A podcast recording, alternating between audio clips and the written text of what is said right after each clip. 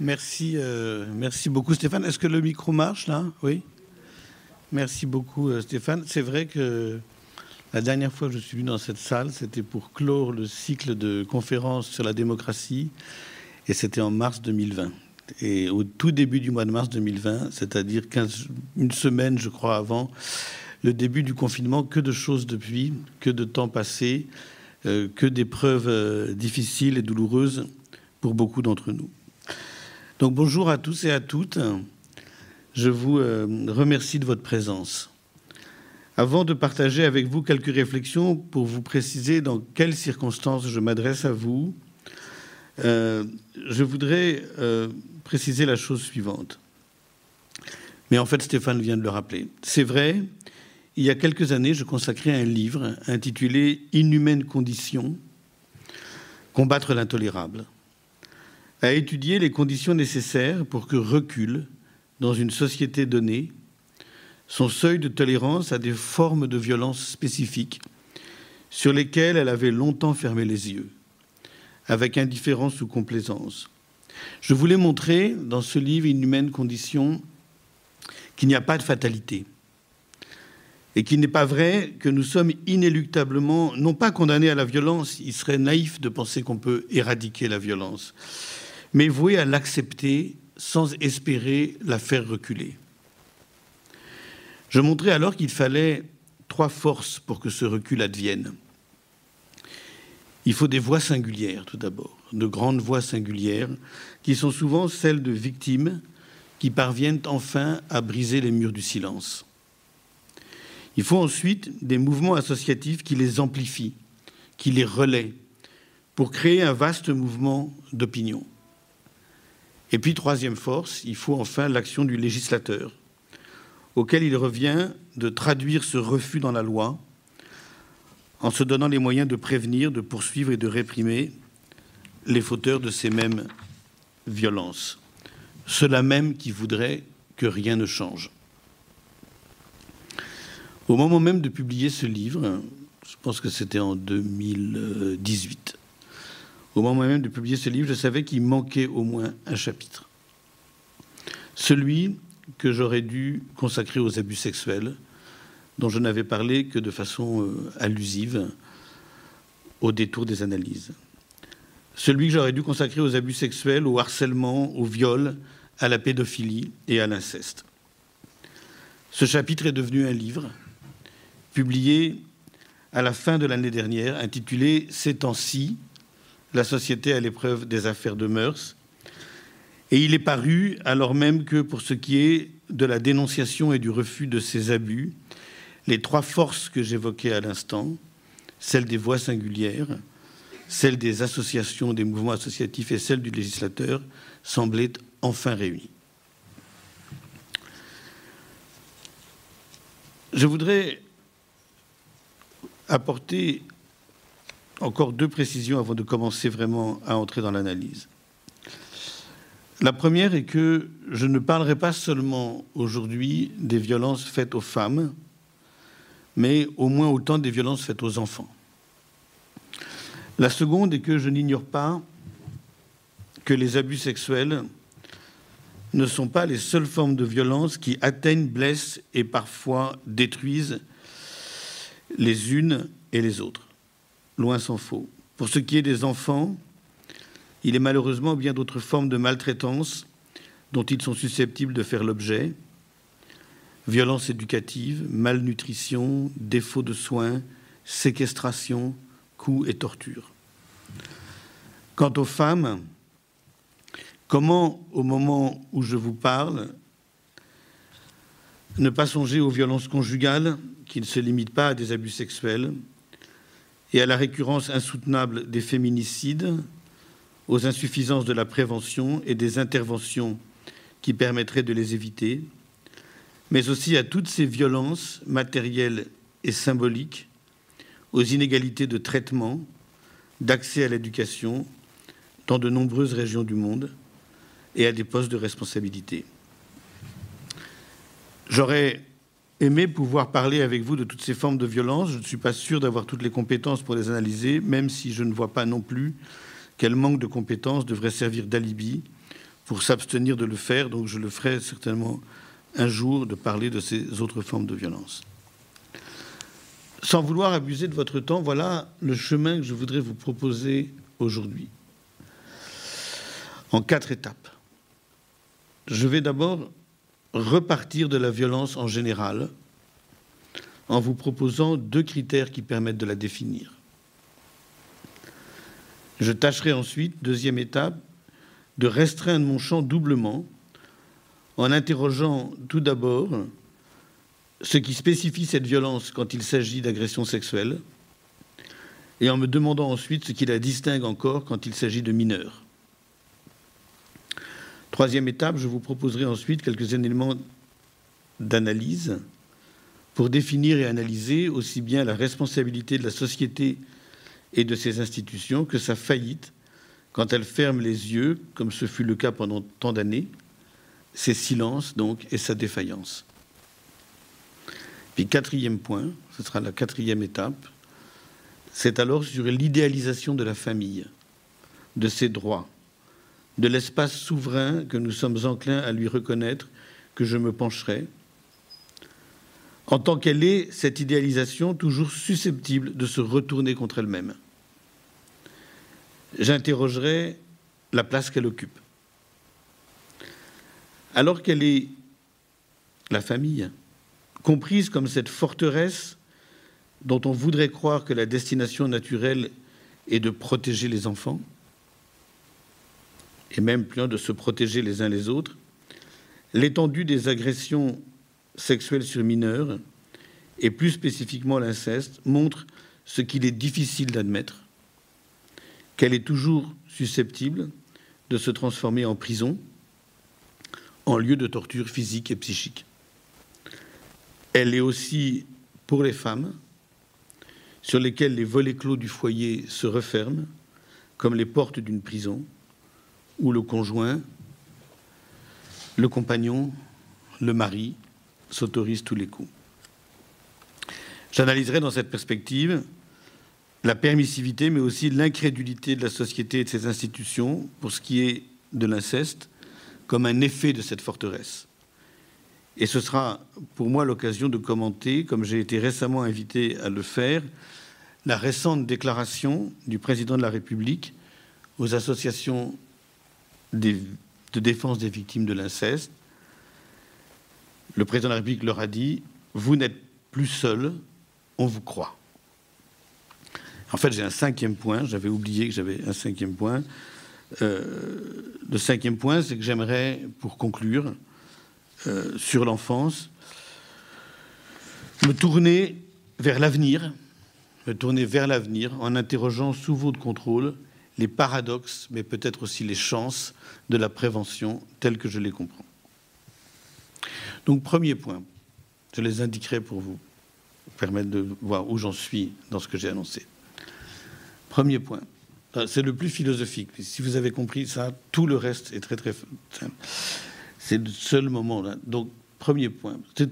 C'est le plus compliqué parce que je vais partir d'une définition. Je vais partir d'une définition de l'existence.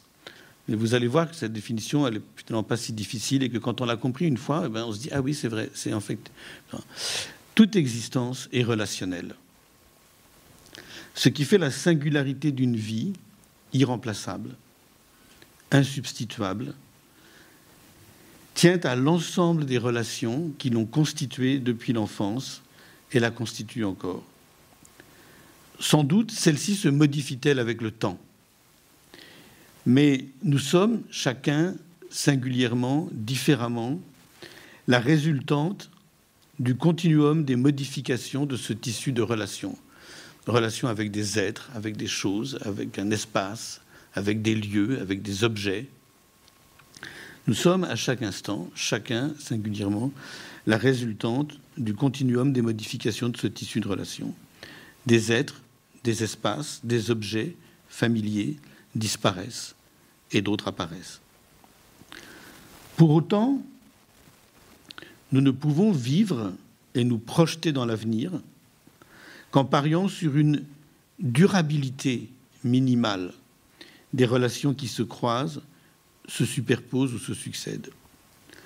Nous avons besoin de repères calendaires, des dates qui se répètent, spatiaux, des lieux où nous nous retrouvons, et affectifs, pour inventer notre propre singularité.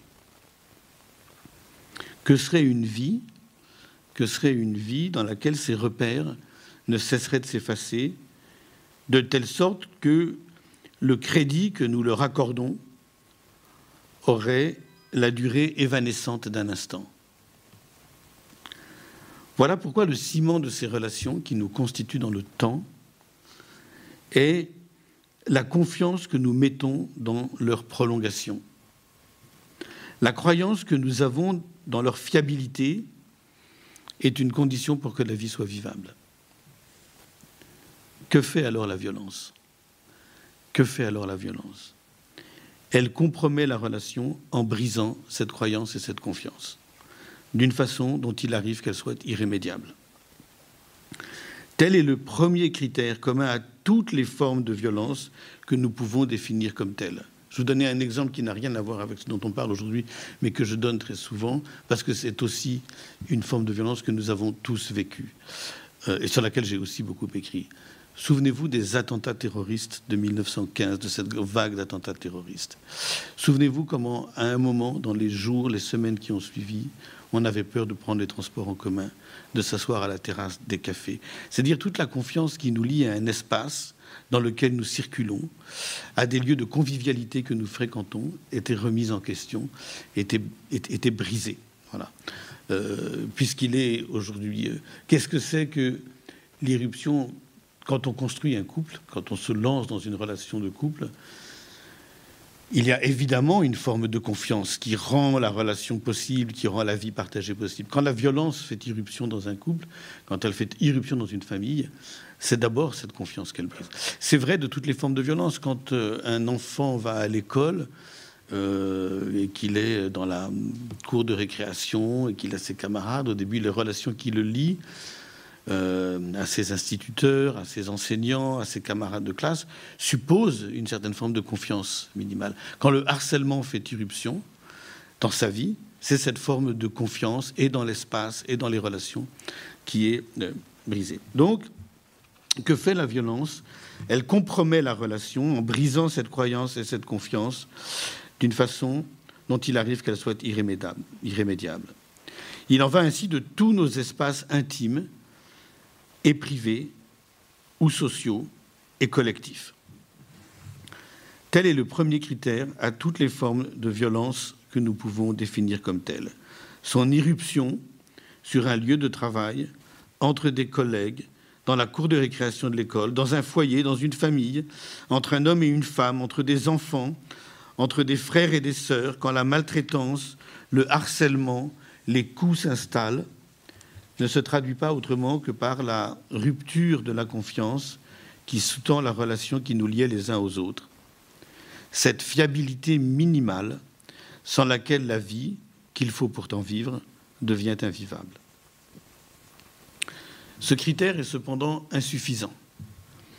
Ce premier critère est cependant insuffisant, car il ne dit pas comment la confiance est brisée. Subir une violence, c'est encore autre chose. C'est se voir réduit à l'état de chose, d'un matériau brut sur lequel s'applique une force contre sa volonté. Et la philosophie a plusieurs mots pour désigner cette réduction, celui de chosification, mais aussi celui de réification, du latin res qui signifie la chose. Beaucoup de récits d'agressions que j'ai pu lire notamment d'agressions sexuelles, beaucoup de témoignages de viol, parlent de pétrification pour décrire le sentiment d'impuissance et de sidération qui s'empare des victimes quand elles subissent l'assaut de leur agresseur. Il faut prendre la mesure de cette réduction.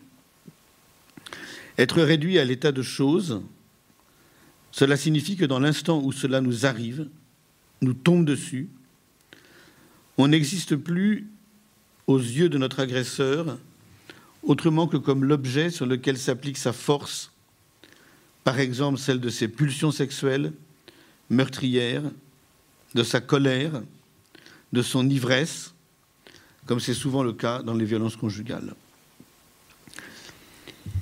Il en résulte une négation radicale, brutale, toujours soudaine et pourtant parfois répétée de la singularité.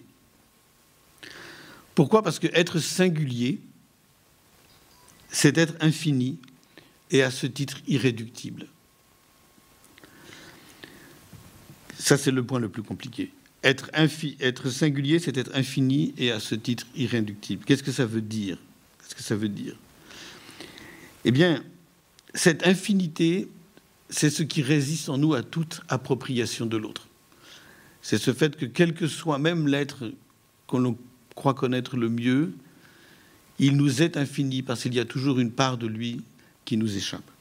Eh bien, c'est cette infinité qui caractérise chacun d'entre nous, c'est cette infinité que toute entreprise de possession, d'appropriation de l'autre, à commencer par son corps, dénie à celui qu'elle réduit à l'objet de sa pulsion. Subir une agression, c'est voir réduit à néant l'infinité de ce qu'on est et n'est pas, de ce qu'on pense, de ce qu'on croit, de ce qu'on désire ou ne désire pas, de ses fragilités. Vous noterez au passage que dans ce. Donc, vous voyez les deux critères de la violence. Je résume. Le premier, c'est la rupture de la confiance au cœur des relations qui définissent notre existence. Et le second critère, c'est la réification, la chosification. Vous noterez au passage que dans ce critère de la violence, il est question de la volonté. Subir une violence, c'est se voir réduit à l'état de choses sur lequel s'applique une force contre sa volonté. C'est évidemment une précision capitale.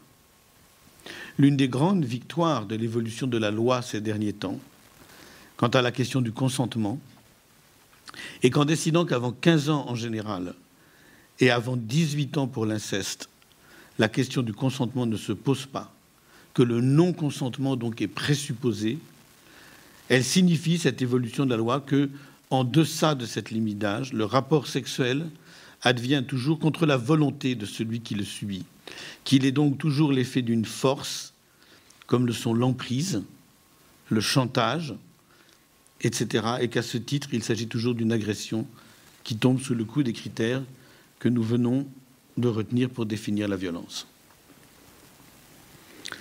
Donc reprenons. Les relations qui nous définissent ne nous aident à vivre que pour autant qu'elles se manifestent très concrètement. Par exemple dans l'écoute, le soin, l'attention, comme un partage de singularité, reconnu comme tel, de singularité à singularité. Donc, Dès lors que la réification et néantisation de la singularité, qu'elle abolit la singularité, qu'elle la dénie, dès lors que la réification et néantisation de la singularité, la relation est détruite. Lorsque la violence vient d'une personne aimée, dans laquelle on mettait un certain crédit, et je reviendrai un peu plus tard sur ce crédit, son assaut fait inévitablement surgir la question suivante, à un moment ou à un autre. Et je reviendrai également sur cette temporalité. Cette question, c'est celle des violences conjugales, c'est celle des violences éducatives, c'est celle des abus sexuels sur mineurs quand ils se produisent au sein de la famille. Mais qui suis-je, moi La question. Voilà la question. Mais qui suis-je, moi, pour toi qui, me violente, qui te sert de moi pour exercer ta force, pour satisfaire tes besoins? Comment peux-tu, as-tu pu prétendre m'aimer me protéger et faire de moi ton objet sans te soucier de ce que je suis, de ce que je, sens, de ce que je ressens, de ce que je veux et ne veux pas. Que suis-je pour toi, sinon ce corps volé que tu frappes, que tu forces et dont tu abuses, et ce corps seulement, ta chose? J'en viens maintenant à mon deuxième point, parce que je ne voudrais pas vous lasser avec mes abstractions. Elles sont difficiles, mais je les crois nécessaires. J'en viens donc à mon deuxième point, c'est-à-dire la double spécification de la violence dès lors qu'elle concerne des agressions sexuelles et qu'elle touche des enfants ou de jeunes adolescents. Double spécification. L'agression sexuelle a ceci de commun avec la torture que la première confiance qu'elle brise est celle que l'on met dans son propre corps. Dans le tissu de relations qui définissent l'existence, c'est la première d'entre elles et la plus vitale. Nous avons besoin vitalement de ce crédit qui est euh, évidemment variable. Et nous savons combien dans le cours de la vie, des accidents comme la maladie et son, et son inéluctable vieillissement fragilisent ce crédit, le crédit qu'on a dans son propre corps. Cette confiance la confiance qu'on a dans son corps, cette confiance, cependant, n'est pas donnée d'emblée. Contrairement à ce que dit le droit, je soutiendrai de façon euh, paradoxale qu'on est toujours et qu'on n'est jamais le propriétaire de son corps. On l'est juridiquement, bien sûr, et il est capital de le reconnaître. Mais on ne l'est pas naturellement et spontanément. Son corps, on se l'approprie. Son corps, on se l'approprie au fil du temps, au gré d'une disposition, dont les étapes, les paliers définissent les âges de la vie. Comme je pense qu'une grande majorité d'entre vous euh, sont parents, je pense que vous savez très bien de quoi je parle quand on élève un enfant, on sait ce que c'est que l'appropriation de son corps par un enfant. Ces étapes ces étapes de la vie, les étapes de cette appropriation qui sont si bouleversantes à connaître et à partager, la marche, la parole, la course, la danse, le sport. La découverte de sa propre sexualité fait partie de ce processus. L'éveil du désir, les premiers baisers et les premières caresses, les premiers ébats, l'abandon de son corps au corps d'un autre, la double et conjointe possibilité partagée, fusionnelle, de donner et de recevoir du plaisir, sont la part la plus mystérieuse, la plus merveilleuse, mais peut-être aussi la plus euh, périlleuse de cette appropriation continuée. Pourquoi périlleuse? Pourquoi cette appropriation de son corps, et notamment cette phase-là, l'appropriation de sa sexualité. Pourquoi est-elle merveilleuse, mais aussi la plus périlleuse de cette appropriation continuée? Pourquoi périlleuse? Elle l'est à plus d'un titre. Elle se fait tout d'abord, cette appropriation, à l'épreuve des transformations qui bouleversent la reconnaissance que l'on a de son propre corps. Et là, je parle de l'adolescence. Le regard tantôt impatient, tantôt inquiet, rempli d'attentes et de surprises qu'on porte sur lui quand vient le temps de la puberté. Et l'on sait, et l'on sait combien tout ceci rend les adolescents vulnérables, le malaise et le mal-être qui en résultent. Est-ce tout? Est-ce le tout de ce péril? Non, bien sûr. Et vous aurez deviné que c'est à cela que je voulais en venir. Cette appropriation qui est constitutif de la relation qui nous lie à notre propre corps et par là même au corps des autres, cette appropriation déjà fragile peut se voir monstrueusement court-circuitée par la réification dont nous parlions à l'instant. La pédophilie et l'inceste sont les noms de ce court-circuit. Mais plus généralement, toute agression sexuelle la violence de leur destruction tient à ceci. Leur prédation ne laisse aucune chance à leur proie de s'approprier leur propre corps, étape par étape. Elle ne leur laisse aucune chance parce qu'elle en fait brutalement son objet, sa chose, exerçant sur lui un droit de propriétaire, quels que soient les prétextes, les ruses, les faux semblants de cette mise à disposition. On a beaucoup dit que l'inceste manifestait dans un très grand nombre de cas, sinon exemplifié, la perversion structurelle de la domination patriarcale. Ce court-circuit de l'appropriation révèle ce qui en fait l'essence de cette perversion. Une confiscation du temps. L'éveil du désir quand il surmonte la pudeur, les premiers émois, leur émerveillement, tout ce temps-là, qui est un temps long. Une confiscation du temps, l'éveil du désir quand il surmonte la pudeur, les premiers émois, leur émerveillement, une confiscation, une privation qui sont une mutilation de la vie. Pourquoi les relations sexuelles entre adultes et enfants sont-elles condamnables? Pourquoi l'idée qui fut un temps si selon laquelle il n'y avait rien de choquant à ce que les adultes se chargent de l'initiation à la sexualité des enfants, des jeunes adolescents, y compris des leurs, cette idée dont beaucoup se seront réclamés pour justifier le pire et pour fermer les yeux, pourquoi cette idée est-elle elle-même criminelle? Pourquoi, indépendamment de la contrainte, de l'emprise, du chantage, qui sont les âmes ordinaires de la pédophilie et de l'inceste, ces relations sont-elles en elles-mêmes et par elles-mêmes injustifiables? Parce que le corps de l'enfant et le corps de l'adulte ne sont pas également appropriés. Et que la sexualité de l'enfant ne peut s'accorder à la sexualité de l'adulte, quoi que celui-ci veuille lui faire croire. Lorsqu'un adulte abuse du corps d'un enfant, c'est l'expérience qu'il reviendra à l'enfant de faire par lui-même de ses propres désirs et des possibilités que lui offre son propre corps, qui est d'emblée confisqué. Un corps d'enfant violenté, violé, abusé par un adulte, est un corps volé, mutilé, un corps privé de la possibilité, heureuse ou malheureuse, de s'approprier soi-même. La notion fallacieuse d'initiation à la sexualité est le nom de cette privation.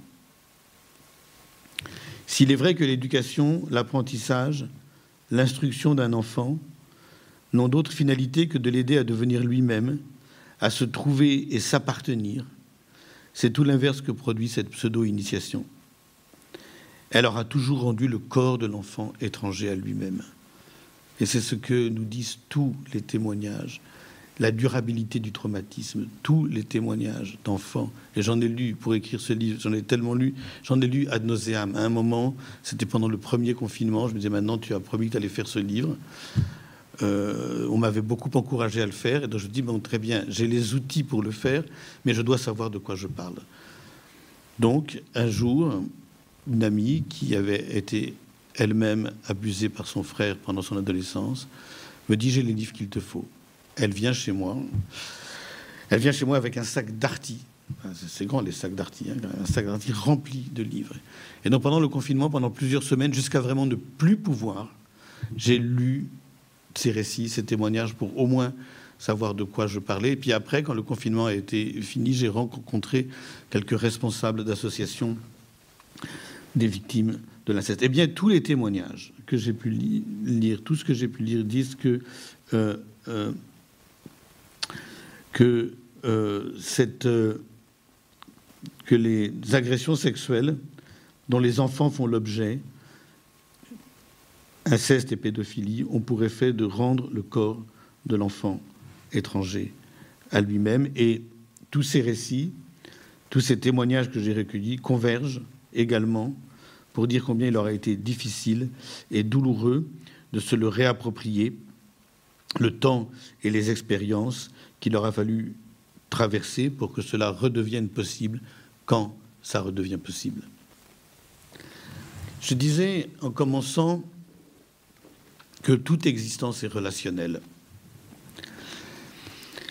Les relations de confiance que l'agression sexuelle brise chez sa victime, les relations de confiance que l'agression sexuelle brise chez sa victime ne sont pas seulement celles qui le lient à son propre corps, mais au moins autant celles qui l'attachent à ses proches par cercle concentrique.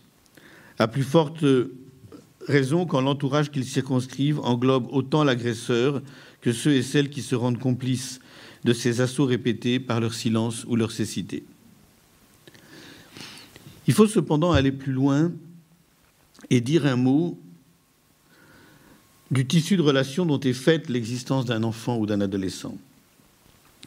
Ce qui distingue se tissu à cet âge de la vie comme la loi le reconnaît elle-même et qu'il intègre un nombre variable de relations dites d'autorité, qui ont ceci de particulier qu'elles ne sont pas superposables les unes aux autres et qu'elles doivent être rigoureusement distinguées. Euh, l'instituteur, euh, la famille, les parents, euh, l'instituteur, le prêtre, l'entraîneur sportif, le responsable associatif, ça, voilà, ce sont des relations d'autorité. Elles possèdent, et qui ne peuvent pas se superposer les unes aux autres. Elles possèdent néanmoins un double dénominateur commun, sur lequel je vais revenir à l'instant. Ce n'est pas en vain que la loi parle de personnes ayant autorité et que c'est un motif d'aggravation de la peine quand les dites personnes ont été reconnues coupables d'agression à l'encontre des mineurs sur lesquels s'exerce leur autorité. Chacune de ces autorités est inscrite dans un ordre propre qui définit ce que l'enfant est en droit d'en attendre, d'en accepter ou d'en contester, et ce qu'elle-même, cette autorité, est en mesure d'exiger de lui. Le premier dénominateur qu'elles ont en commun est que chacune contribue à l'éveil et au développement de ceux et celles qu'elles prennent en charge. Il leur appartient d'aider l'enfant, puis l'adolescent, à s'inventer lui-même comme singularité, afin de s'insérer à terme dans le monde des adultes.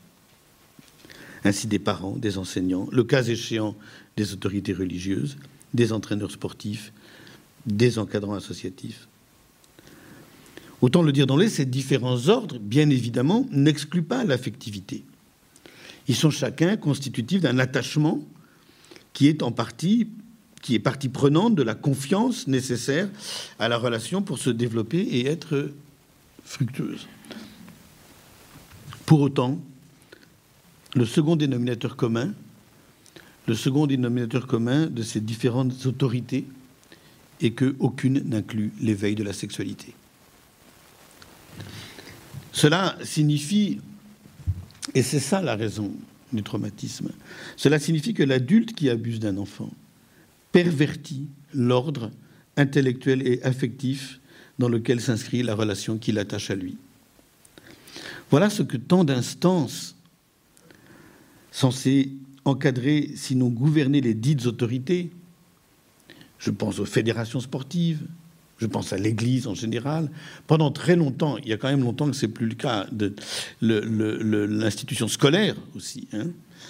Euh, l'ordre des médecins aussi pendant longtemps. Voilà ce que tant d'instances censées encadrer, sinon gouverner les dites autorités, auront fait mine d'ignorer les désirs sexuels qu'un adulte est susceptible d'éprouver pour un enfant ou un adolescent sous sa responsabilité ne sauraient s'inscrire dans aucun de, de ces ordres. Il suffit qu'il s'y manifeste pour le ruiner aussitôt. Ce n'est pas rien, ces différents ordres, ce n'est pas rien. Conjointement à d'autres relations, les amis, les camarades d'école, de collège ou de lycée, ils sont constitutifs du monde de l'enfant ou de l'adolescent. Aussi leur ruine est-elle la destruction de ce monde. Plus exactement, l'extinction de la confiance, de la confiance qu'il attache à lui, la perte du monde. Pour peu que l'on admette que le caractère relationnel de toute existence singulière l'identifie au monde, il faut reconnaître, voilà, le fait qu'on soit un en relation, c'est qu'on est un monde. Chacun d'entre nous est, le monde à soi tout seul, parce qu'il est fait de toutes ces relations qui le, qui, le lit. Et quand ces relations sont brisées, quand toutes les confiances est rompue, alors c'est le monde qui disparaît. Alors c'est tout simplement euh, la perte pour l'enfant de son monde. Pour peu que l'on admette que le caractère relationnel de toute existence singulière l'identifie au monde, il faut reconnaître que chaque enfant abusé, mais c'est aussi vrai des adultes, agressés, signifie un monde durablement perdu, un monde à reconstruire et à retrouver. C'est à ce niveau de responsabilité pour la société que le fléau des agressions sexuelles sur mineurs, de la pédophilie et de l'inceste doit être pensé. C'est à ce niveau de gravité qu'il engage la prévention, la répression et la réparation qui sont à sa charge. Il y a une chose que j'ai oublié de vous dire. Il y a une chose que j'ai oublié de vous dire. Vous savez que après euh, la parution du livre de Camille Kouchner, La Grande Familia, de cet immense mouvement d'opinion, de dénonciation euh, de, sur le MeToo inceste, s'est mise en place euh, au ministère de la Santé, dirigée par un magistrat, une commission chargée euh, de faire des propositions sur la prévention, la répression et la réparation des abus sexuels sur mineurs. il y a une trois semaines à peu près, euh, cette commission, le président de cette commission, qui est un magistrat, euh, m'appelle et me dit Nous n'avons pas encore auditionné dans notre commission de philosophes. Nous aimerions avoir un, éclairage philosophique sur ces questions-là, le regard du philosophe. Et pour tout vous dire, la communication que je vous présente aujourd'hui, avec quelques modifications, reprend en large partie le texte que j'ai présenté devant cette audition il y a euh, trois semaines. Euh, voilà pourquoi je parle de la responsabilité de la société, euh, de son engagement dans la prévention, la répression et la réparation qui sont à sa charge. Donc j'en viens au mon troisième point. J'en viens donc à mon troisième point, la responsabilité de la société et de ses institutions, à savoir non seulement le sens de ses failles et de sa faillite qui auront duré tant d'années, mais aussi les responsabilités qu'il en aille désormais autrement. Je voudrais tout d'abord vous demander de m'accorder un principe éthique que j'ai développé dans beaucoup, beaucoup de livres, tous ceux qui m'ont conduit vers ces questions-là. Ce principe éthique, c'est celui selon lequel une relation juste avec autrui suppose la responsabilité du soin, du secours et de l'attention qu'appelle de partout sa vulnérabilité et sa mortalité.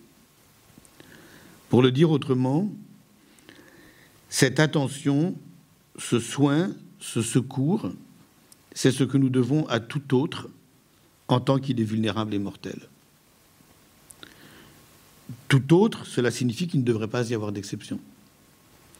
Dès qu'on entre dans l'ordre de l'exception, dès qu'on fait des distinctions, décidant à qui s'applique et à qui ne s'applique pas l'exercice de cette responsabilité, dès qu'on transige, autrement dit, avec le principe éthique radical que je viens d'énoncer, la morale dont on se réclame devient intéressée, particulière et partisane. Elle se perd dans ce que Camus appelait la casuistique du sang. Mais des transactions de cet ordre, nous en faisons pourtant tout le temps. Nous en faisons tout le temps, individuellement et collectivement et je leur ai donné le nom générique de consentement meurtrier. Nous ne cessons d'ignorer, d'oublier des catégories entières d'individus qui réclament attention, soins et secours. Ce n'est pas toujours le cas, mais il arrive qu'il s'agisse des victimes d'une violence spécifique que la société ne voulait pas voir, dont elle préférait ne pas entendre parler, sinon de façon anecdotique, pour des raisons qui demandent chaque fois à être analysées et sur lesquels je reviendrai dans un instant à propos des violences dont nous parlons aujourd'hui. Vous l'aurez compris, si je fais ce détour à l'instant en mobilisant des catégories auxquelles j'ai consacré l'essentiel de mes réflexions depuis une dizaine d'années, notamment cette catégorie de consentement meurtrier, cette définition de la responsabilité que je viens de donner, c'est parce que à plus d'un étage, les murs du silence dans lesquels la société a enfermé les victimes mineures d'abus sexuels. Mais au moins autant cette violence faite aux femmes dont j'aurais aimé vous parler davantage que je ne suis en mesure de le faire aujourd'hui, et je vous prie de m'en excuser, eh bien, les murs du silence dans lesquels la société a enfermé les victimes mineures d'abus sexuels, et au moins autant cette violence faite aux femmes, relèvent d'un consentement meurtrier de cet ordre. Ce consentement peut prendre de nombreuses formes actives et passives qu'il faut distinguer. À ceci près que toute passivité est plus active qu'elle ne veut bien le reconnaître lorsqu'elles concernent des formes de violence contre lesquelles on ne dit ni ne fait rien. Les violences faites aux femmes comme aux enfants auront fait l'objet de beaucoup de passivité de cet ordre qui auront rendu la société largement complice. Combien savaient et ne se seront jamais alarmés de leur, perpétration et de leur perpétuation, de leur couverture dans tant de lieux et par tant d'instances, au profit d'hommes violents autant que de prédateurs sexuels confortés dans leur impunité. Le silence était double. Il y avait d'une part celui des victimes enfermées dans la honte, et d'autre part celui de la société qu'au bout du compte, cet enfermement arrangé. Mais, la condition humaine est aussi faite de sa capacité à modifier son rapport à la violence, en identifiant et combattant des formes de violence que jusqu'alors elle n'avait pas su identifier comme telles et sur lesquelles elle fermait les yeux, restant sourde à l'appel de ses victimes.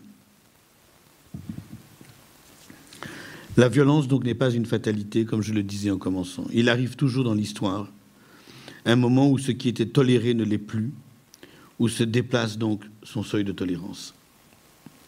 Ainsi en est-il allé du travail des enfants, des châtiments cruels, de la peine de mort. Mon sentiment est que si nous vivons aujourd'hui un sentiment d'époque considérable, c'est qu'il en va de même aujourd'hui, laborieusement, mais je crois que le mouvement est en marche. Des violences faites aux femmes, les violences conjugales sans doute, mais aussi toutes les manifestations du sexisme les plus ordinaires, comme de celles qui font des enfants la proie des adultes, l'inceste et la pédophilie. Sans doute, cela ne les fait-il pas disparaître partout au même moment, mais ce déplacement est toujours le signe d'un progrès qui se traduit de deux façons articulées l'une à l'autre, un bouleversement des consciences et une évolution de la loi. Je veux croire que nous vivons aujourd'hui un moment de cet ordre. Le temps est venu pour les raisons suivantes. Je rappelais en commencement que pour que le seuil de tolérance se déplace, trois forces sont impliquées. La première, donc, est celle de voies singulières qui sont en l'occurrence, dans le cas des abus sexuels et plus généralement des violences faites aux femmes, comme de celles qui touchent les enfants, celles de victimes qui trouvent enfin le courage et la force de parler. Leur pouvoir est celui d'une identification. Elles rendent visible ce qui ne l'était pas, ou du moins pas assez, et permettre de mettre les mots qu'on n'osait pas mettre sur la violence qu'il s'agit d'identifier. Il faut parfois du temps pour que ces témoignages soient entendus, pour que ces voix soient relayées. Je m'en expliquerai dans un instant. Mais quand elles le sont enfin, il ne devient plus possible de fermer les yeux. Cette identification, c'est aussi une nomination. Dans ses réflexions sur la guillotine, Camus soulignait que pour rendre la peine de mort intolérable aux yeux de ceux qui lui trouvaient des justifications, il importait avant tout d'apprendre à la nommer d'un juste nom, à savoir de la désigner comme un meurtre légal. Victor Hugo, quant à lui, avait eu déjà pour conviction que pour combattre la peine de mort, il n'y avait pas de moyen plus efficace que d'exposer, sans rien cacher, donner à voir dans toute son horreur ce que vivent les condamnés à la peine capitale, une fois prononcé leur arrêt de mort. Dans le cas des violences dont nous parlons aujourd'hui, il est clair qu'une telle nomination et une telle exposition sont à l'œuvre. Pour ce qui est des abus sexuels sur mineurs, elle consiste à dire enfin et à faire reconnaître qu'un inceste, comme tout acte de pédophilie, est un viol. Et pour ce qui est des agressions sexuelles, elles reviennent aussi, et je crois que c'est essentiel, à faire prendre la mesure de l'étendue du traumatisme, des séquelles, c'est-à-dire à montrer l'étendue du mal. Les témoins silencieux de telles agressions ne peuvent plus minimiser ce qu'ils faisaient semblant d'ignorer. La violence faite aux femmes comme aux enfants les abîme durablement, et se taire, c'est se rendre complice de ce qui les détruit. Quant aux autres, c'est peut-être enfin leur incrédulité qui est battue en brèche. Il faut du temps pour que ces mots et ces images entrent dans les consciences, mais ils finissent par y parvenir.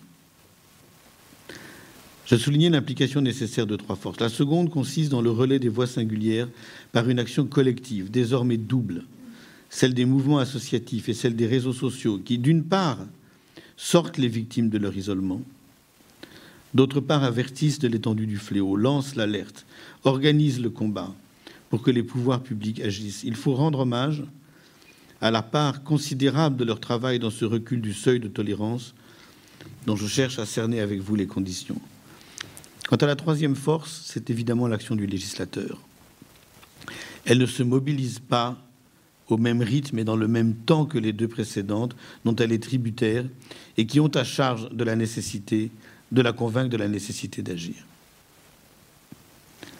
Vous n'êtes plus seul, on vous croit, déclaré récemment le président de la République aux associations de victimes de l'inceste.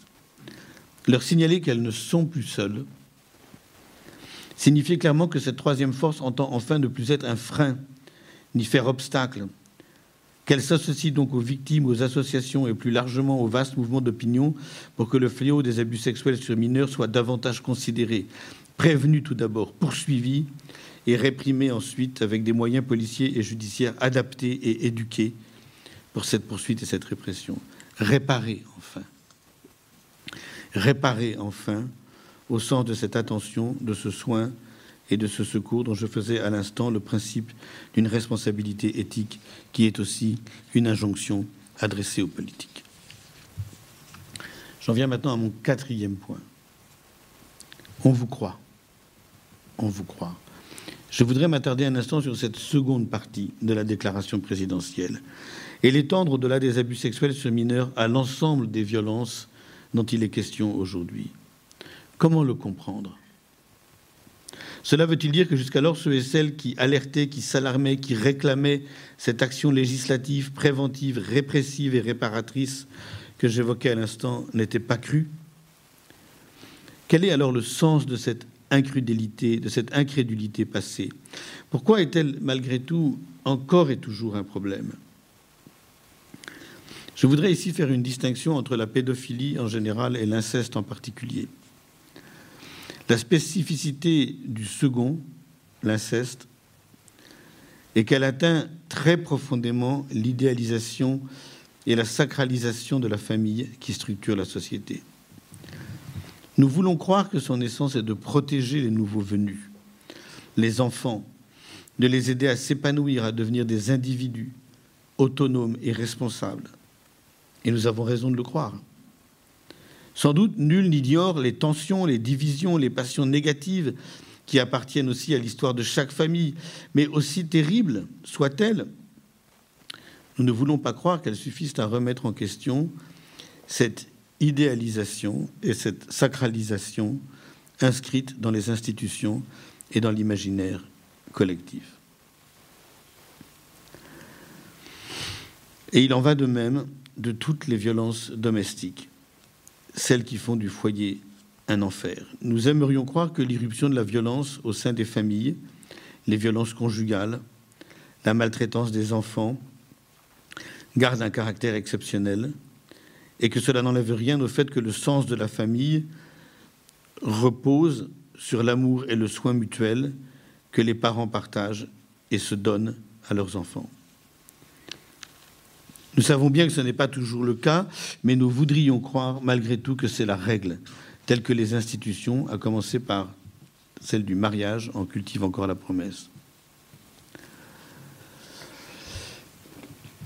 Voilà la raison pour laquelle, me semble-t-il, la réalité et surtout l'étendue de l'inceste comme fléau sont restés si longtemps un tabou.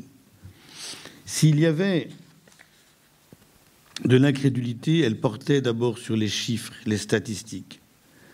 Ce que ces dernières disent, qu'il est si difficile d'admettre, est en effet terrible à entendre, à savoir que l'inceste n'est pas exceptionnel, et qu'on ne saurait le recevoir sans s'interroger sur la famille elle-même. Alors on les a tellement répétés que je suppose que vous les connaissez, ces statistiques. Si vous ne les connaissez pas, je vous les donne. Elles sont euh, euh, avérées, vraiment. Elles sont avérée, c'est euh, un garçon sur dix et une fille sur cinq, c'est-à-dire c'est un enfant sur sept victime d'inceste. Ça veut dire que quand vous faites cours, quand vous êtes enseignant, par exemple, quand vous êtes, je, vous jure que je me suis dit ça parfois. Moi, quand je fais mon séminaire à l'école normale supérieure, j'ai 100 euh, étudiants devant moi. Ça veut dire que statistiquement, sur ces 100 étudiants et étudiantes, il y en a une dizaine pour lesquels ce dont je parle, ça m'est arrivé de parler de ça, euh, euh, les concerne très directement. C'est ça que ça veut dire. Quand on est dans une classe avec 30 élèves, je déteste ce mot. Statistiquement, quand on est devant une classe, mettons de 30, 40 élèves, ben, il y a de fortes chances pour qu'il y en ait 3, 4. Bon. Voilà. Donc, comment comprendre que l'attention, le soin, l'amour puissent être si souvent si facilement pervertis Comment comprendre que ces liens vitaux essentiels auxquels il est juste et légitime d'être attaché puisse se transformer en arme de destruction intime et que la terreur s'installe? Freud faisait, comme on le sait, de l'inceste l'une des trois pulsions primitives que tout le travail de la civilisation conduisait à refouler. Si c'est vrai, comment comprendre que ce travail échoue si souvent et que si fréquemment la barbarie trouve son foyer au cœur de la famille? Répondre à cette question c'est peut-être se donner également les moyens de comprendre pourquoi le seuil de tolérance de la société pour l'inceste, mais plus généralement pour les violences faites aux femmes et aux enfants, recule précisément ces temps-ci. Mon hypothèse est que la lame de fond qui traverse la société est une remise en question radicale de la domination patriarcale comme modèle familial.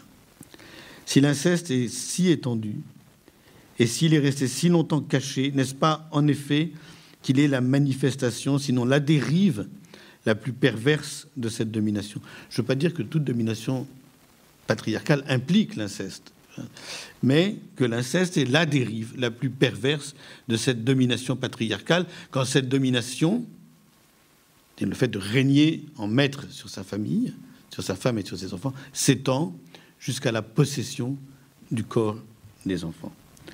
Ce qu'il nous apprend ce qu'il nous apprend que beaucoup préféraient ignorer est la chose suivante. Il arrive, il arrive même tout le temps, que l'incarnation de cette domination, celui ou ceux qui l'exercent au sein de la famille, le père, le grand-père, l'oncle, le grand frère, plus rarement la mère, l'étendent jusqu'à la libre disposition du corps des enfants. Maître dans son foyer, celui qui le domine en fait sa propriété et l'a servi pour la satisfaction de ses pulsions. Il fait de ce corps sa chose, s'attache à cette chose qu'il possède à volonté et oublie l'enfant. Et avec lui, ce qui de son enfance devrait, dans son intérêt, être impérativement préservé. La domination patriarcale porte ainsi en son cœur un défaut de considération et de protection qui se sera donné mille alibis, dont le dernier aura été que les enfants ont une sexualité. C'est vrai, les enfants ont une sexualité. Mais est-ce une raison pour qu'ils ne soient pas protégés de la sexualité prédatrice des adultes, de ces ruses, de ces chantages, de ces pressions sous couvert du secret De ces considérations résulte une hypothèse connexe. Si les familles, mais aussi les institutions supposées solliciter et recueillir la parole des victimes, se sont montrées si réticentes à le faire, si dubitatives, si incrédules, c'est que reconnaître l'étendue de l'inceste atteignait, sinon ébranlait tout l'édifice. C'est la famille qui était intouchable. Sa réputation, son honneur, dont il s'agissait de sauver les apparences. Et comme tant de témoignages, tant de récits le confirment, nous savons combien cela aura été et reste encore malheureusement le premier des arguments pour demander aux victimes de se taire. On vous croit, proclamait le président de la République. En d'autres termes, on ne croit plus, nous ne voulons plus croire qu'il importe de préserver à tout prix l'image idéalisée de la famille avec un grand F, son idéologie et son fantasme, parce que cette préservation serait garante de l'ordre social. Mais nous voulons croire par contre que l'étendue de l'inceste et avec lui des abus sexuels sur mineurs, le nombre considérable des vies qu'il fracasse, les traumatismes durables qui en résultent, entretiennent dans la cité un désordre qu'elle ne veut pas voir et sur lesquels il est temps que les pouvoirs publics ouvrent les yeux. Pourquoi? Pourquoi, mais pourquoi donc, dans les réflexions que je vous propose aujourd'hui, les violences faites aux femmes et celles qui meurtrissent les enfants si durablement se croisent-elles, se recoupent-elles? Pourquoi m'est-il si difficile et ai-je raison de les séparer? Peut-être précisément parce que l'essence de la domination patriarcale et la ressource intime du droit qu'elle se sera donnée sur le corps et sur l'esprit, bref, sur l'existence des unes et des autres, l'essence de cette domination, donc, aura été de confondre les femmes et les enfants, de traiter les premières comme les seconds et de se servir des seconds comme des premières. Ce n'est pas un hasard si c'est au même moment que le seuil de tolérance de la société pour les violences faites aux femmes et aux enfants recule. Voilà déjà un moment que la dite domination est remise en question, que les portes closes et les volets fermés se sont ouverts sur l'intérieur des maisons, que les petits secrets des familles plus ou moins grandes ne sont plus inviolables. Une large partie de l'opinion s'entend pour ne plus tolérer les violences, les formes de maltraitance qui sont un effet de cette domination, à commencer par les abus sexuels. J'ai la chance d'exercer un métier qui me, permet de passer ma vie au contact de générations d'étudiants âgés de 22 ou 23 ans à 30 ans, et traitant beaucoup de la violence dans mon enseignement, mon privilège est d'avoir régulièrement l'occasion d'en parler avec eux. Ma conviction alors est que c'est en grande partie parce que les effets de cette domination leur sont insupportables, qu'ils sont réceptifs à des formes de violence dont les générations précédentes ne savaient pas prendre la mesure à la hauteur de leur engagement. Et c'est parce que les réseaux sociaux leur permettent de se mobiliser pour communiquer ce qui leur est insupportable que le seuil de tolérance de la société recule. Il n'en fallait pas moins pour que la forteresse familiale, avec ce qu'elle comporte de secrets honteux, de domination et de soumission, ne soit plus imprenable. Il n'en fallait pas moins pour qu'il n'aille plus de soi, donc dans la famille, il est naturel qu'il y en ait un qui règne en maître et fasse du corps et des esprits de ceux qu'il domine sa propriété. C'est une lame de fond, c'est une chance et c'est un risque. Quel risque? Celui de voir une société en colère se faire justice elle-même. La colère est nécessaire, elle est juste et elle est créative. Les gouvernements qui en ont peur et tentent de l'étouffer à n'importe quel prix se perdent. Ce n'est jamais un bon signe qu'un tel étouffement. Mais il arrive que l'expression, il arrive aussi que l'expression de cette même colère, son impatience, la précipite dans des jugements expéditifs. Or, s'il est juste d'entendre la demande de justice qui émane d'une indignation et d'une révolte émanant de la société, à plus forte raison quand elle est portée par une génération, il n'est jamais juste que la société s'estime autorisée et décide de se faire justice elle-même en court-circuitant toutes les médiations. C'est pourquoi il est de la responsabilité des pouvoirs publics d'apporter, dans des délais raisonnables, une réponse à cette demande pour ne pas abandonner la colère à elle-même. Cette réponse est triple, préventive, répressive et réparatrice. Seule en effet cette triple dimension est susceptible de donner un contenu à la sollicitude qu'exprime l'expression Vous n'êtes plus seul. Il n'est pas sûr qu'ici les compétences du philosophe n'atteignent pas leurs limites. La répression et la réparation demandent une, une expertise qui n'est pas la mienne celle de policiers, de magistrats, de médecins, de psychiatres, de pédopsychiatres.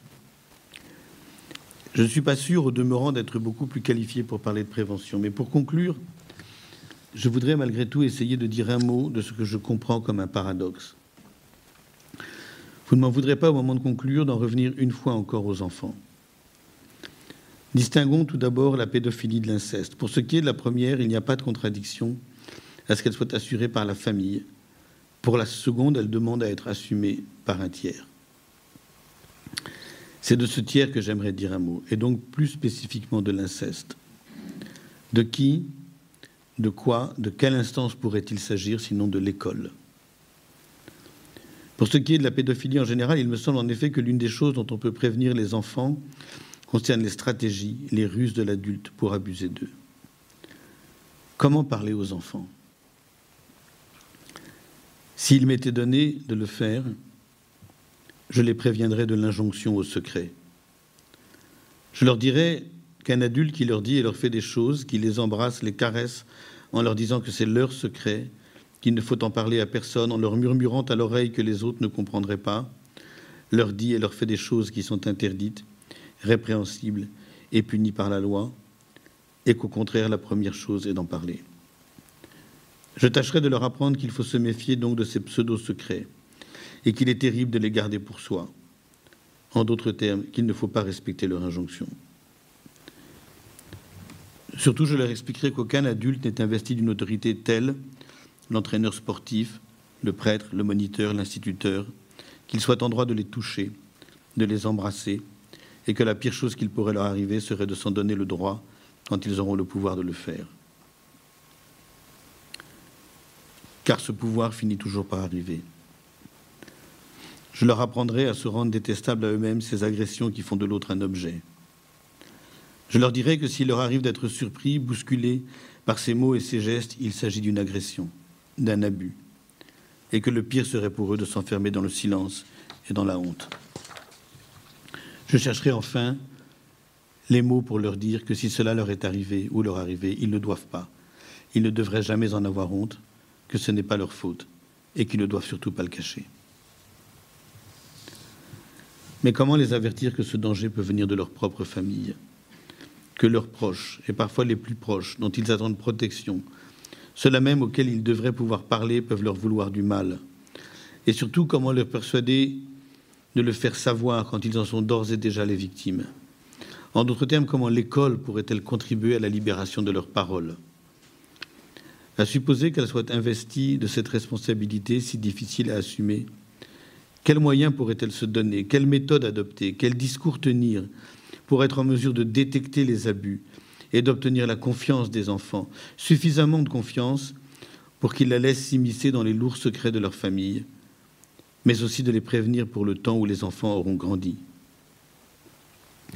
Nous avons fait il y a un moment déjà de la rupture de la confiance l'un des critères de la violence et avancé que cette rupture s'étendait à la totalité du monde. Un être abusé, avons-nous dit, est un être dont le monde s'effondre. Un être qui perd son monde, le monde qu'il est à lui tout seul. Et c'est parce que cette perte est terrible qu'il lui est si difficile d'échapper au mur du silence et de trouver quelqu'un à qui parler. Le grand défi alors, le défi de la prévention, moins contre les abus eux-mêmes que contre la solitude de la honte, est de créer, d'institutionnaliser peut-être dans toutes les écoles et peut-être au-delà des espaces de parole qui soit pour l'enfant une fenêtre, une porte ouverte sur un monde encore possible. Voilà, je vous remercie.